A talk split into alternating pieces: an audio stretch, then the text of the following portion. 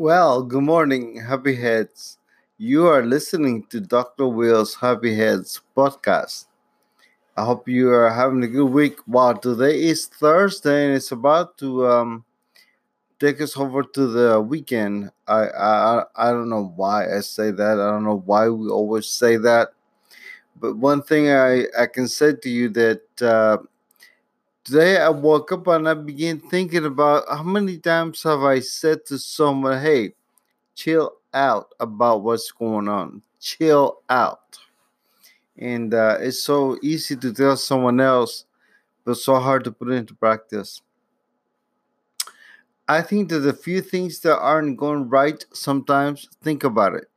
Right now, there may be one thing or two or three that's not going quite as well as you plan it to be. Well, it could be something that you do in your job, or it could be a relationship, it could be a friendship.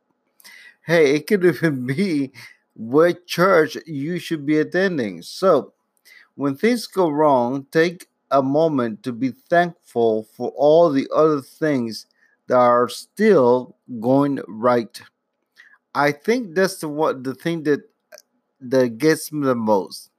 That we get so involved in the things that are not going right that we forget well. Here we go. We have so many other things that are working well for me. And if you are struggling to be thankful for what you have, be thankful for what you have escaped. Okay?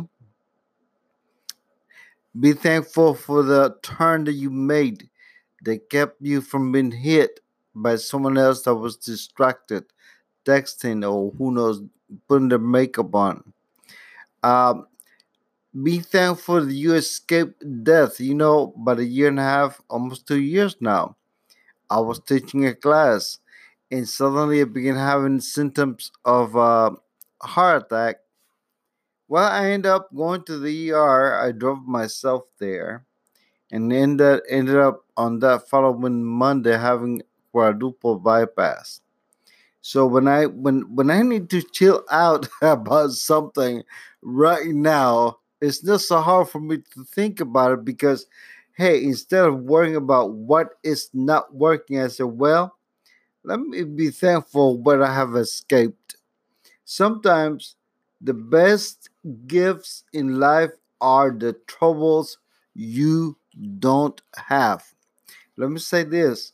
Sometimes the best gifts in life are the troubles you don't have. So be thankful that you don't have troubles that other people are dealing with on a day by day basis. And you know, it's it, it is your happiness. It is your head. So you remember this. Keep a happy head.